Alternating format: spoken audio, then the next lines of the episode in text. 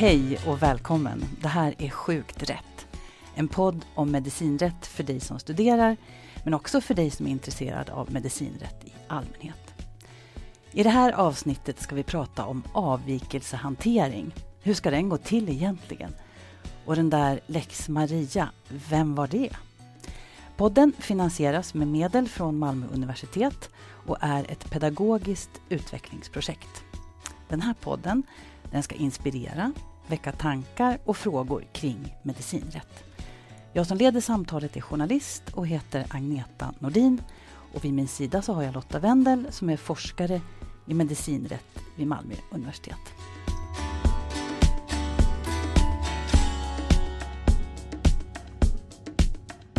En augustidag 1936 sökte fyra personer vård på Maria sjukhus i Stockholm. De fick vård och några enklare ingrepp genomfördes. Men dessvärre fick de inte bedövningsmedel utan ett giftigt desinfektionsmedel.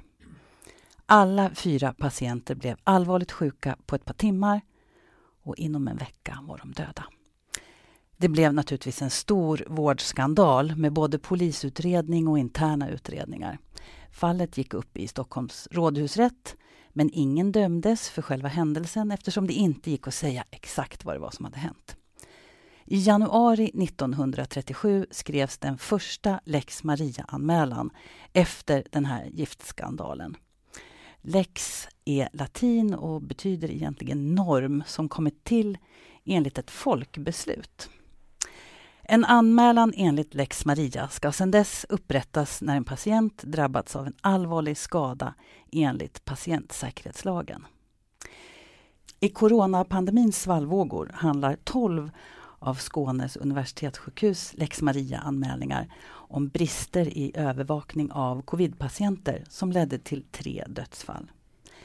Men hur ska anmälningar gå till egentligen?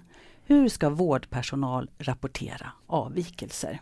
Om det handlar det här avsnittet av Sjukt rätt. Gäst idag är Peter Wixell, läkare och patient och säkerhetsansvarig på infektionskliniken på Skånes universitetssjukhus. Varmt välkommen! Tack så mycket! Du, eh, kan väl börja med det Peter. Vad, vad gör en patient och säkerhetsansvarig egentligen?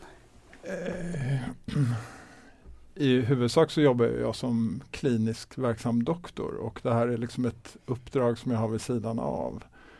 Och det är, det är ju arbetsgivaren som är ansvarig för patientsäkerheten och jag är inte arbetsgivare utan anställd. Då. Men då har jag fått det på delegation som uppdrag att utreda avvikelser och... Alltså det som ni gör så att säga fel? Ja, precis. En avvikelse det är ju en anmälan som man som personal faktiskt är skyldig att göra om det är något som har gått fel. Men också, och det tycker jag är viktigt att komma ihåg, om det skulle kunna ha blivit fel. Det är inte bara sånt som eh, där det uppenbarligen har blivit fel men det, det, kan ju också ha funnits en risk för att det skulle ha blivit fel. Hur skulle det kunna se ut menar du? Ja, det var svårare. eh, nej men eh, eh, nej men det kan vara att man eh, Det kan vara så enkelt som att man har ordinerat fel eh, läkemedel till en patient men man upptäcker i tid så patienten så man hinner åtgärda det man hinner ta bort den, det läkemedlet och ge rätt läkemedel. Men, eh, och, och då har det ju inte hänt så att säga. Då, Men det då, ska rapporteras? Det ska rapporteras. Mm. Absolut. Varför det? Därför att frågan är ju varför blev det fel från början? Och ha, det kanske var en tillfällighet att man upptäckte det. Och då måste man ju ta reda på att eh, varför hände det? Hur ska vi göra i framtiden för att förhindra att det händer igen? Mm. Och det är, eh, det. Så personalen är skyldig att anmäla det, allt det här som du säger? Va, ja, jag säger skyldig nu men nu får jag titta på dig. Ja, vad, säger, vad säger juristen? Ja. Jo det stämmer, det står i lagen att hälso och sjukvårdspersonalen är skyldig att bidra till hög patientsäkerhet och det innebär bland annat att man är skyldig att rapportera till vårdgivaren eh, när det har skett vårdskador eller risker för vårdskador som sagt. Mm. Mm. Och då har ni ett system för det då? Ja det har vi. Eh, det är ett system, alltså det är ju nätbaserat och eh, alla som är anställda i sjukvården kan eh, göra en anmälan och det får man säga är ganska eh, enkelt att göra det. Och, eh, och det gör man på nätet digitalt? Det, det gör man mm. på nätet digitalt, absolut. Så vem är det som initierar då? Är det, eller är det personalen själv som automatiskt vet det här? Eller? Det, alltså, det ingår ju i att om man blir anställd så ska man ju, det ingår i introduktionen att man får information om eh, vilket system vi har för att ta hand om saker som blir fel eller skulle kunna gått fel. Och just hos oss så kallas själva systemet för avvik. Så vi säger ofta avvikelse, det är väl liksom någon slags mm. förkortning av det hela eller så. Eh, så att är man anställd så ska man känna till systemet, man ska veta hur man gör en anmälan. Och kan man inte göra en anmälan så måste man säga till sin chef att jag funderar på det här och kan du hjälpa mig? Eller någon annan som kan hjälpa mig. Och den som initierar det är ju väldigt olika. Det är ju oftast den som skriver en avvikelse men det kan vara en kollega, det kan vara patienten eller anhöriga. Mm. Vilken är din bedömning Lotta? Känner personalen till det här generellt? Ja, jag tror, jag tror att man är rätt så eh, medveten om mm. allting som har konkret med den medicinska vården att göra som eh, det har blivit fel med läkemedel eller någon behandling som har gått fel och så. Men, men vårdskada i lagen definieras som lidande kroppslig mm. eller psykisk skada eh, eller sjukdom och så vidare. Så, så där, det är egentligen större och det handlar ju också om sånt som att Eh, man har kollegor som beter sig illa mot patienter eller om det finns någonting i, i organisationen som gör att patienterna känner sig aviga när de kommer i kontakt med vården. Mm. Att sådana saker är också egentligen sådana avvikelser. Men det tänker jag, det kan ju vara jätteproblematiskt det på en arbetsplats. För då handlar det om att man ska liksom ange sina kollegor. Mm. Ja, det, så kan man ju kalla det men eh, det är jätteviktigt det som du säger att alltså är man anställd i sjukvården och jobbar där så är man ju där för patienterna, det är ju nummer ett. Mm. Och var och en har ju ett stort ansvar att bidra till patientsäkerheten. Och det handlar ju om väldigt basala och väldigt enkla saker. För att det eh, en hel del, en del avvikelser och inte minst lex Maria-ärenden så handlar det väldigt mycket om bemötande och information. Och det är verkligen en sån sak när det inte fungerar som att man, patienten känner sig avig eller mm. fel eller liksom eh, illa vilsen. bemött. Vilsen. Mm. Det kan räcka med så enkelt som vilsen. Liksom. Mm. Men hur bedömer man det, tänker jag som personal? Att, det är att, ju... Säg att Lotta är patient och så känner hon sig lite vilsen. Hur vet du det? Nej, det kan jag ju inte veta på annat sätt än att eh, antingen att vi pratar med varandra eller att mm. jag kanske läser din journal därför att du ska komma på ett mottagningsbesök och tänker man, mm.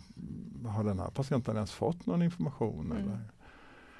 Sen är information svårt och det är ofta som vi ger information och ger korrekt information under bra omständigheter och sådär men det är inte så lätt att ta in heller. Nej. Man är sjuk, mm. man har tappat flera funktioner. Det är, mm. Vi har ju jättemycket tolkar men det är ändå språkbarriärer och kulturella barriärer och så. Mm. Så det, det, det, får man också komma ihåg och vara lite ödmjuk inför. Att, mm. Och då får man liksom upprepa det. Och så. Mm. Finns det checklistor för hur man gör? För jag tänker att just information eller kommunikation är ju väldigt svårt. Speciellt i lägen där, där människor är stressade. Men finns det något, någon checklista sådär? Så här gör vi. Nej. Det ja. kan det kanske göra på sina ställen och jag tänker att eh, rapporterade avvikelser kan ju ge upphov till sådana ja, checklistor men, så att man får någon systematik för att undvika det framöver. Ja men så kan det ju mm. vara och inte minst lex Maria, eh, resultatet av lex Maria kan ju bli att man gör om en checklista som finns därför att man upptäckte att den saknade någon viktig punkt eller att den inte fungerade eller så. Så på så vis, ja. Checklista. Dina studenter då Lotta, vad, vad, får de, vad får du för frågor av dem när det gäller just den här typen av, av frågor med avvikelsehantering? Vad är de, ja, de intresserade av? Eh, jag tror att många känner att det här är någon slags byråkrati som mm. man har svårt att få någon insikt i och man, man många är eh, Många vet inte vad som händer med avvikelserna sen. Mm. Vem tar hand om dem och, och blir det någon effekt av dem och kanske rent av kan man råka illa ut på något sätt mm. om man eh, påtalar att saker och ting borde hanteras annorlunda. Mm. Mm. Jag tänker vi kan komma till det men jag är lite nyfiken Peter på hur, hur det ser ut med anmälningar eh, hos er, eller det kanske inte du känner till hela sjukhuset förstås, men, men hos er. Vad har, vad har man anmält på sistone? Alltså de, eh, många avvikelser handlar ju om eh, enkla saker men eh, huvudtema hos oss det är ju patienter som går och faller. Det är jättevanligt. Eh, du menar att de trillar? Faktiskt? Ja, de trillar på avdelningen. Va? De, de går upp på natten, det är mörkt, de snubblar, det ligger en sladd i vägen. Det ska det inte göra och det är kanske är mer komplicerat än så. Vi har massa olika system, eller flera olika system för att hindra att patienterna faller. Men eh, då har det fallerat. Eh, läkemedel är det mycket avvikelser om. Eh, rapportering mellan olika vård, när, när, patienten ska byta vårdenhet eller gå från sjukhuset till kommunen till exempel. Det är många avvikelser om det. Att rapporteringen har inte varit eh, fullständig, det saknas eh, betydande information. Det, och då kommer läkemedel igen, att läkemedelslistan inte stämmer. Och, ja. Är det här, sker det dagligdags?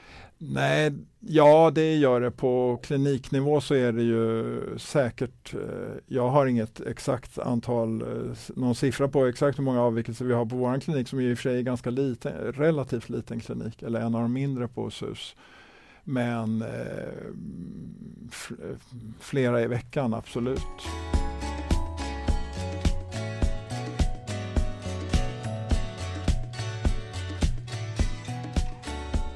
Du lyssnar på Sjukt rätt, podden om medicinrätt, om avvikelserapportering. Och gäst är Peter Wixell, läkare och patient och säkerhetsansvarig på infektionskliniken på Skånes universitetssjukhus.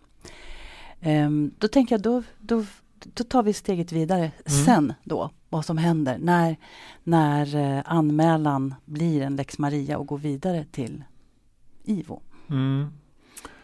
Uh, jag är inte ensam om att utreda avvikelser på vår klinik utan eh, just hos oss har vi organiserat så att jag tar hand om de som avvikelser som kommer från doktorer eller som handlar väldigt mycket om läkemedel till exempel. Sen är det de andra som är enhetschefer på, på till exempel en vårdavdelning. De tar hand om en hel del avvikelser där också. Men om jag får en avvikelse och så läser jag, den kommer ju till mig då via nätet så att säga och så läser jag den och Eh, antingen så är den kanske relativt okomplicerad men vad jag får göra det är att prata med de som är inblandade.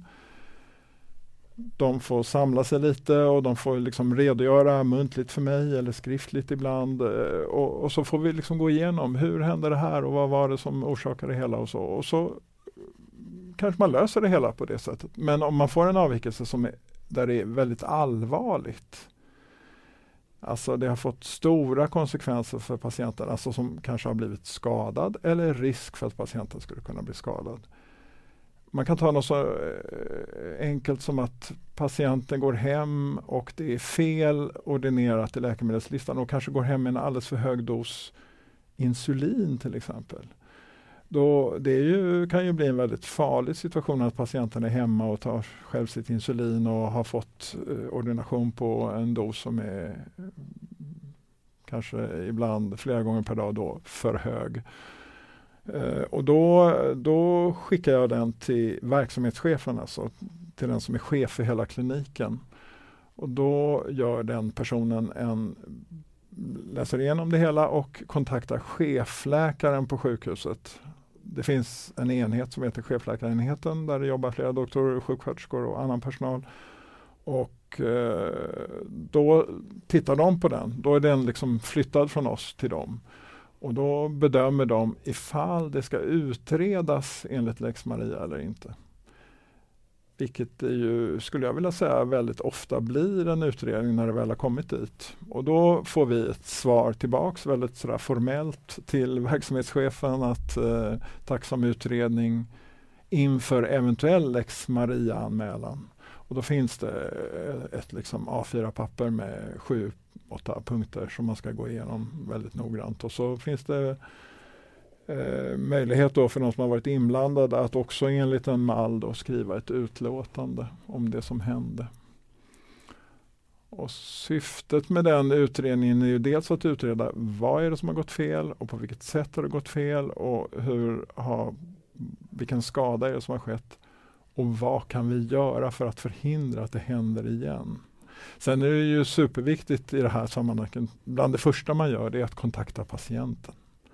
Vi har fått den här avvikelsen och hur är det med dig? Och, Mm. liksom allt Hur det där. uppfattade du? Hur uppfattade Mm. du det och så? Och det är ju så att patienten eller anhöriga får också skriva ett utlåtande om de vill eller kan få hjälp att skriva ett utlåtande till den här lex Maria-utredningen. Mm.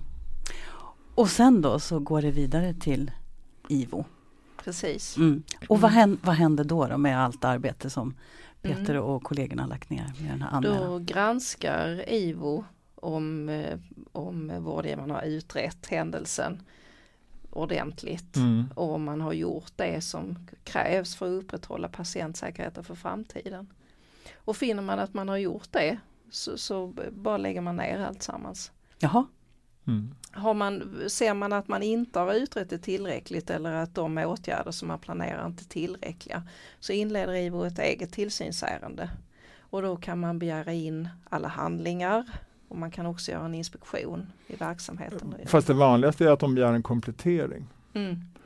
Eh, att de alltså- saknar uppgifter? Ja, det, det kom eh, alldeles precis innan jag skulle hit så kom det faktiskt ett mejl från IVO och då eh, är det ett aktuellt ärende, en lex Maria-utredning och anmälan också. Och då eh, har vi skrivit att vi ska ändra våra rutiner men de undrar ändå, de tyckte att vi inte eh, tillräckligt noga hade specificerat hur rutinerna skulle ändras.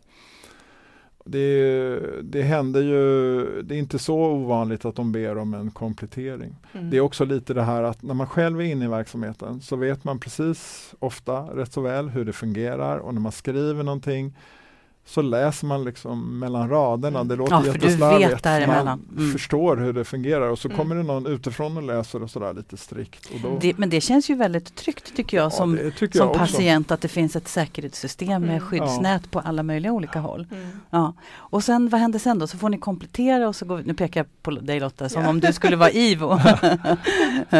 Nej men då skickar vi Mm. ett nytt, eh, liksom en kompletterande svar till IVO och så tittar de igen då, som Lotta berättade att jaha, har ni nu för, alltså har ni nu utrett det här tillräckligt noga som vi är skyldiga som vårdgivare att göra? Mm.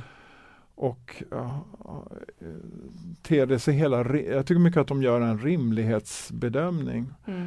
Och sen, nu säger du lägga ner och så är det ju för de, de har ju en utredning och den kan man ju liksom mm, avsluta eller fortsätta och de Mm. avslutar. Och Där, där tror jag folk missuppfattar lite grann ibland att det låter liksom, jaha, Ja för Bara- det låter ju lite, jag reagerade så nu kände Ja. jag. Mm. Va? lägger de bara Lägga ner det i ner? en, i en mapp och Mm. stänger dörren? Ja, eh, ja, så kan man ju kanske uppfatta det men eh, De har ju innan de gör det har de ju försäkrat sig om att, att vårdgivaren själv har löst problemet. Just det, och bett, ja, och bett om komplettering Mm. och, Ja. och så. Och så. Mm. Men det är inte så att man sen ska komma tillbaka och visa, ja men nu har vi gjort, nu har vi förändrat det här. Nu kan vi, det är klart att man kan aldrig vara säker på att det aldrig händer igen. För Nej, vi vet nej. att det är så många olika parametrar. Men så att IVO har, checkar inte då att nu, ja, nu har de åtgärdat det här på infektionen. Och sen, Inte i varje enskilt ärende. nej. Men, men om de skulle få återkommande lex Maria-anmälningar som rör samma område så kan de ju öppna ett särskilt ärende där man där IVO på eget initiativ kan välja att granska en verksamhet. För så man Men du, eh, jag funderar på, vad har IVO för befogenheter då? Ja, befogenheterna är att man kan eh, man har rätt att begära in handlingarna, man kan bereda sig tillgång till verksamheten och Mm. göra oanmälda inspektionsbesök. Inspektion, ja. ja. Och sen om man finner att saker och ting inte är lösta så kan man ju besluta om ett föreläggande Mm. att vårdgivaren inom en viss tid måste lösa det här problemet. Och gör man inte det så kan man förena det med vite. Så Alltså böter? Ja, Mm. som vårdgivaren får betala om man inte under en viss tid har, har eh, gjort det man skulle. Och sen i allra, allra yttersta fall så, så kan IVO besluta att verksamheten ska stängas. Men det händer nästan aldrig. Har det Fast hänt? det hände i Malmö alldeles nyligen. Berätta, vad var det som hände?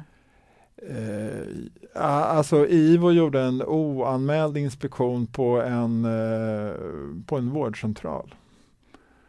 Eh, det här är ju ingen hemlighet, det står ju i tidningarna och det är offentligt. Så att, eh, och då fanns det ingen legitimerad personal på den vårdcentralen Nej, vid det besöket och den eh, mm. vårdcentralen fick stänga med mm. omedelbar verkan. Mm. Och det, var, det, är ju väldigt sorgligt att det är så. Man blir ju, det, är ju rätt, det är ju helt förfärligt. Liksom. Mm. Samt, eh, den, den, enda saken som jag tycker är bra med det, det är att, att det är faktiskt också lite tydligt att IVO faktiskt kan sätta ner foten. Mm. Så då har de ju rätt mycket muskler då? Ja, ja, ja. men den här slutmuskeln är det, är det sällan. Mm. Nej, det, det, sällan jag har aldrig är, hört talas om det. Nej, jag känner till kanske tre, fyra fall mm. överhuvudtaget. Men just det här fallet var ju sjukt upprörande för det hade ju också pågått under ganska lång tid. Ja, det hade de hade varit verksamma. Kanske, ja. Mm. Ja. Nej, nej, men så, så, är det. Men jag tycker det är viktigt också när man om man Jag tror att speciellt om man är kanske student eller ny och sådär så tänker man oh, jag vill inte bli anmäld. Och då tycker jag egentligen att man måste uh, tänka på att både avvikelser och lex Maria är aldrig individrelaterade. Utan de är systemrelaterade. Mm. Och, och, det är inte för att individer ska smita undan utan det är för att man tittar på systemet. Va? Mm. Det... Men IVO kan ju också, om man i sin lex Maria utredning finner att problemen består av en enskild individ så kan ju IVO välja att driva den saken vidare, öppna tillsynsärende ja. för just den individen och, och göra längre fram en anmälan till hälso och sjukvårdens ansvar. så ja. om man, upptäck, så man upptäcker att det är, handlar om en specif om speciell person? Ja, eller en individ mm. som kanske har förekommit väldigt många gånger på samma mm. sätt. Liksom. Sen, mm. man tänker, om man tänker att man jobbar ett långt yrkesliv, 35-40 år, så det är osannolikt att man eh, inte kommer att vara inblandad i, i avvikelser mm. och anmälningsärenden. Mm. Så är det. Liksom. Mm. Men jag tycker det är viktigt att man har den ingången att de är inte individcentrerade utan systemcentrerade. Mm. Sen kan det ju Sen kan de ju upptäcka en individ. Alltså, och det kan ju även chefläkaren på sjukhuset göra. De, mm. de kan öppna ett ärende som jag tror att det kallas riskindivid. Mm. Eller något sånt. Mm. Eh, alltså en person som... Alltså bedrägligt beteende? Ja, ja. Det, oftast, ofta är det ju missbruksrelaterat. Ja. Att det är någon som har varit det, berusad på sitt jobb precis. eller misstänks ha, ha eh, tagit ja. läkemedel eller så. Mm. Det är ju det absolut mm. vanligaste. Så är det väl också om man skulle bli av med sin legitimation. Mm. Det är ju HSAN som beslutar om det och mm. eh, alltså hälso, och vad HSAN står för. hälso och sjukvårdens ansvarsnämnd. Mm. Men eh, vad jag har förstått så är i de allra flesta fallen så handlar det just om ett avancerat missbruk mm och eh, psykisk sjukdom mm. på ett sätt som gör Men du nämnde Peter att... Eh, jag, jag, skulle bara förlåt. vilja lägga till det också som du säger med det här systemperspektivet. Jag tycker det är jätteviktigt för om, om en verksamhet inte har några avvikelser alls det är, är ju tecken, det är, ett, det är, en stor brist i verksamheten, då blir man ju verkligen misstänksam. Ja. Ett akt, aktivt hantering av, av avvikelser tyder ju på att man har ett högt patientsäkerhetstänkande. Ja, det skulle jag vilja säga, mm. absolut. Mm. Men då kan man ju koppla till det som jag tänkte eh, komma tillbaka till. Det du sa om att personal kan känna sig lite oroliga för att bli anmälda och så. Ja. Och då med, med det sagt Lotta, att man, det ska kännas friskt då mm. egentligen. Att det finns en, mm. en, att man anmäler och är vaksam och se, vill se till verksamhetens utveckling. Mm. Det är ju liksom det scenario man vill se och det, jag tycker att det fungerar så i, i mångt och mycket, absolut. Sen är det ju för den enskilde individen så eh, även om man vet om att det är ett systemperspektiv man använder och det är inte en individ så jag menar, det finns ju folk som kan må ganska dåligt av att bli inblandade i lex Maria. Och det är liksom en annan bit av det hela. Och det är också arbetsgivarens ansvar att man måste ju stötta de individerna och hjälpa dem. Och det finns olika liksom, nätverk för det och kollegialt nätverk. Och, och det vanligaste är att man pratar med sina arbetskamrater. Mm. eller någon annan och sin chef. Mm som, eh, liksom, någon, några, någon eller några som man har förtroende för. Liksom. För att det är, även om det har, det har gått fel, eh, det var en rad olika omständigheter som ledde till det här eh, liksom, misstaget. Va? Så var och en som har jobbat där känner ju ofta att oh, tänk om och jag kunde ha och jag skulle ha gjort och sådär. Mm. Men då behöver man inte som student eller som kommandes ut som ny i yrkeslivet känner sig så himla orolig då? Är det det ni säger? Det tycker jag verkligen inte man ska göra. Det är absolut inte. Det, det är ju inte ett personstraffande system. Liksom. Man är inte ute efter en syndabock och leta mm. en eller flera personer som har gjort fel och så bastning. Liksom. Så mm. funkar det inte. Vet du det Lotta, är det Sverige unikt att ha det här systemet som vi har med anmälningar? Det kanske du känner till också? Nej, jag vet faktiskt inte. Jag tänker att man måste ha det på något sätt. I alla fall i skandinaviska länderna. Ja, det tänker jag länderna. också. Eh, men jag vet faktiskt inte heller. Det är en jättebra heller. fråga. Ja. ja.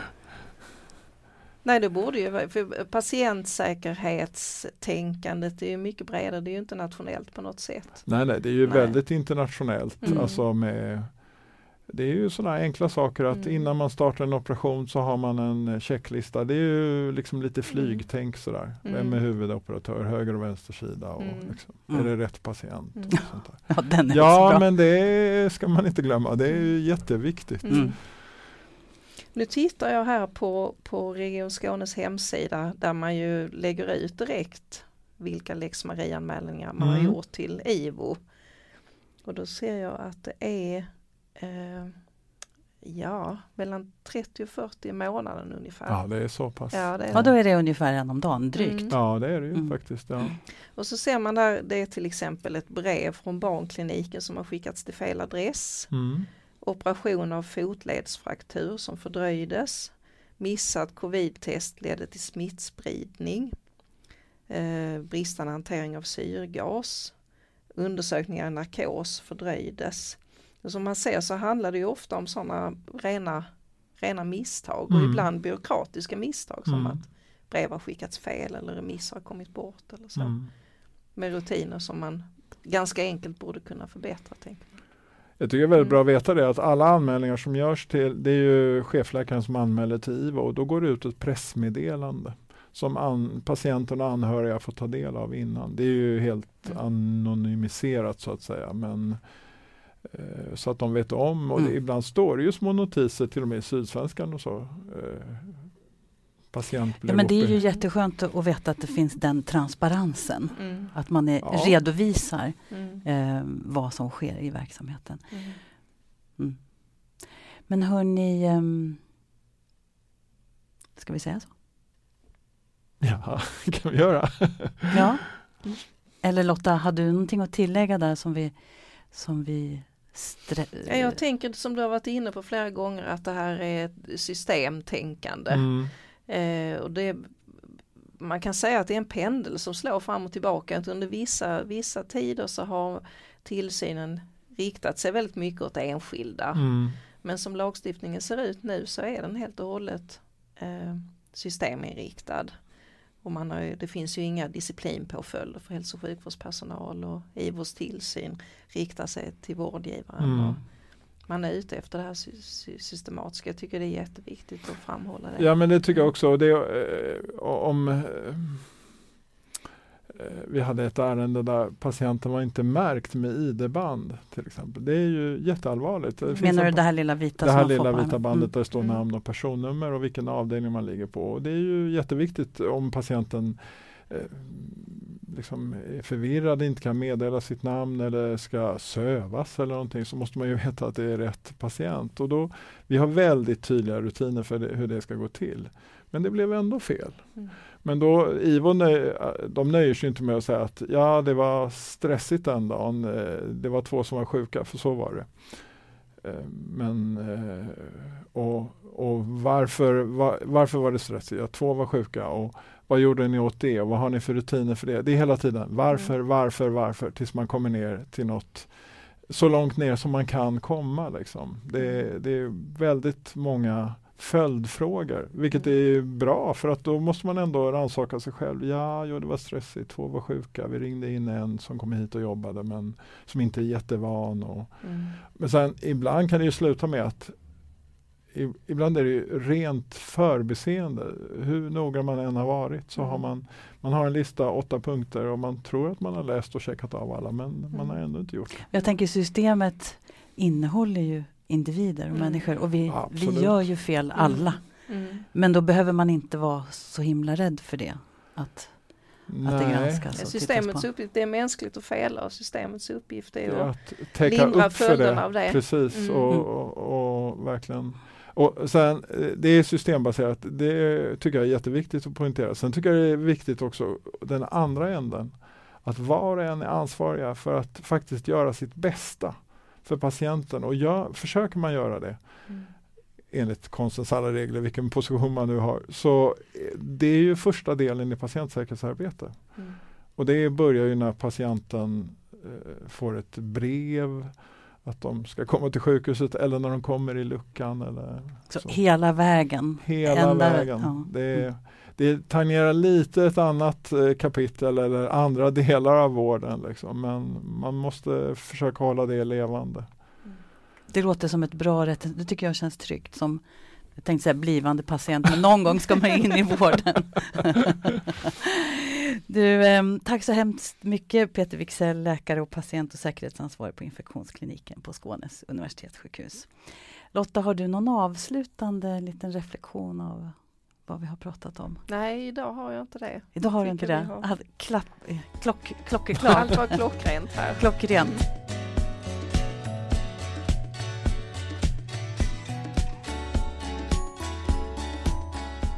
Sjukt rätt produceras med medel från Malmö universitet för pedagogisk utveckling och kollaborativt lärande. Det är produktionsbolaget Lokat Media som producerar och jag som leder samtalen är journalist och heter Agneta Nordin. Vi hörs snart igen.